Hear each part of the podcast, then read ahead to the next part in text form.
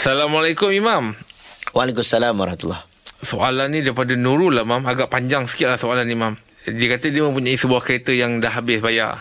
Kereta itu dibayar sepenuh- sepenuhnya dan kereta itu adalah di atas nama dia seorang. Suami saya telah menggunakan kereta itu untuk kegunaan kerja kerjanya dan telah memberi pekerja-pekerja menggunakan kereta tersebut tanpa pengetahuan dan persetujuan saya. Apakah pandangan Islam terhadap perkara ini? Baik, uh, dia kena ingat uh, laki ni ar-rijalu qawwamuna 'ala nisa bima faddalallahu bihi ba'dakum 'ala ba'd bima anfaqu min amwalihim.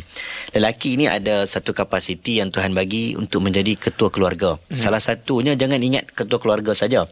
Ayat di belakang tu kena ingat ada sambungan dengan sebab lelaki tersebut memberikan nafkah bagi isterinya. Hmm. Okey, kena ingat betul-betul. Dia bagi nafkah, dia jadi ketua keluarga. Jadi dalam kes ni, lelaki dia kena cari duit ringgit, makan, minum dan sebagainya.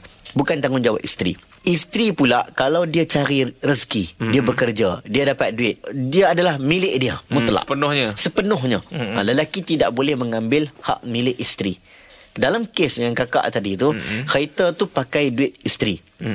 Dah lah pakai duit isteri, nama pun nama, Nama isteri. isteri. Ha. Dia pakai, suami pakai. Bagi pula pada pekerja. Bagi pula pada pekerja. Apa hukumnya? Suami kena minta izin dengan isteri dia. Hmm. Cakap elok-elok. Dan bagi pihak isteri pula, negotiate betul-betul lah. Hmm, yelah. ha, bincang-bincang lah. Janganlah sampai berkira pula dah. Hmm. Ha, bincang dengan suami kata, abang ha, kalau boleh begini-begini-begini, ha, minta izin. Tetapi tetap menjadi syarat untuk lelaki minta izin. Sebab itu bukan milik suami hmm. secara mutlak. Baik, Ha. Allah Terima kasih banyak, Maya.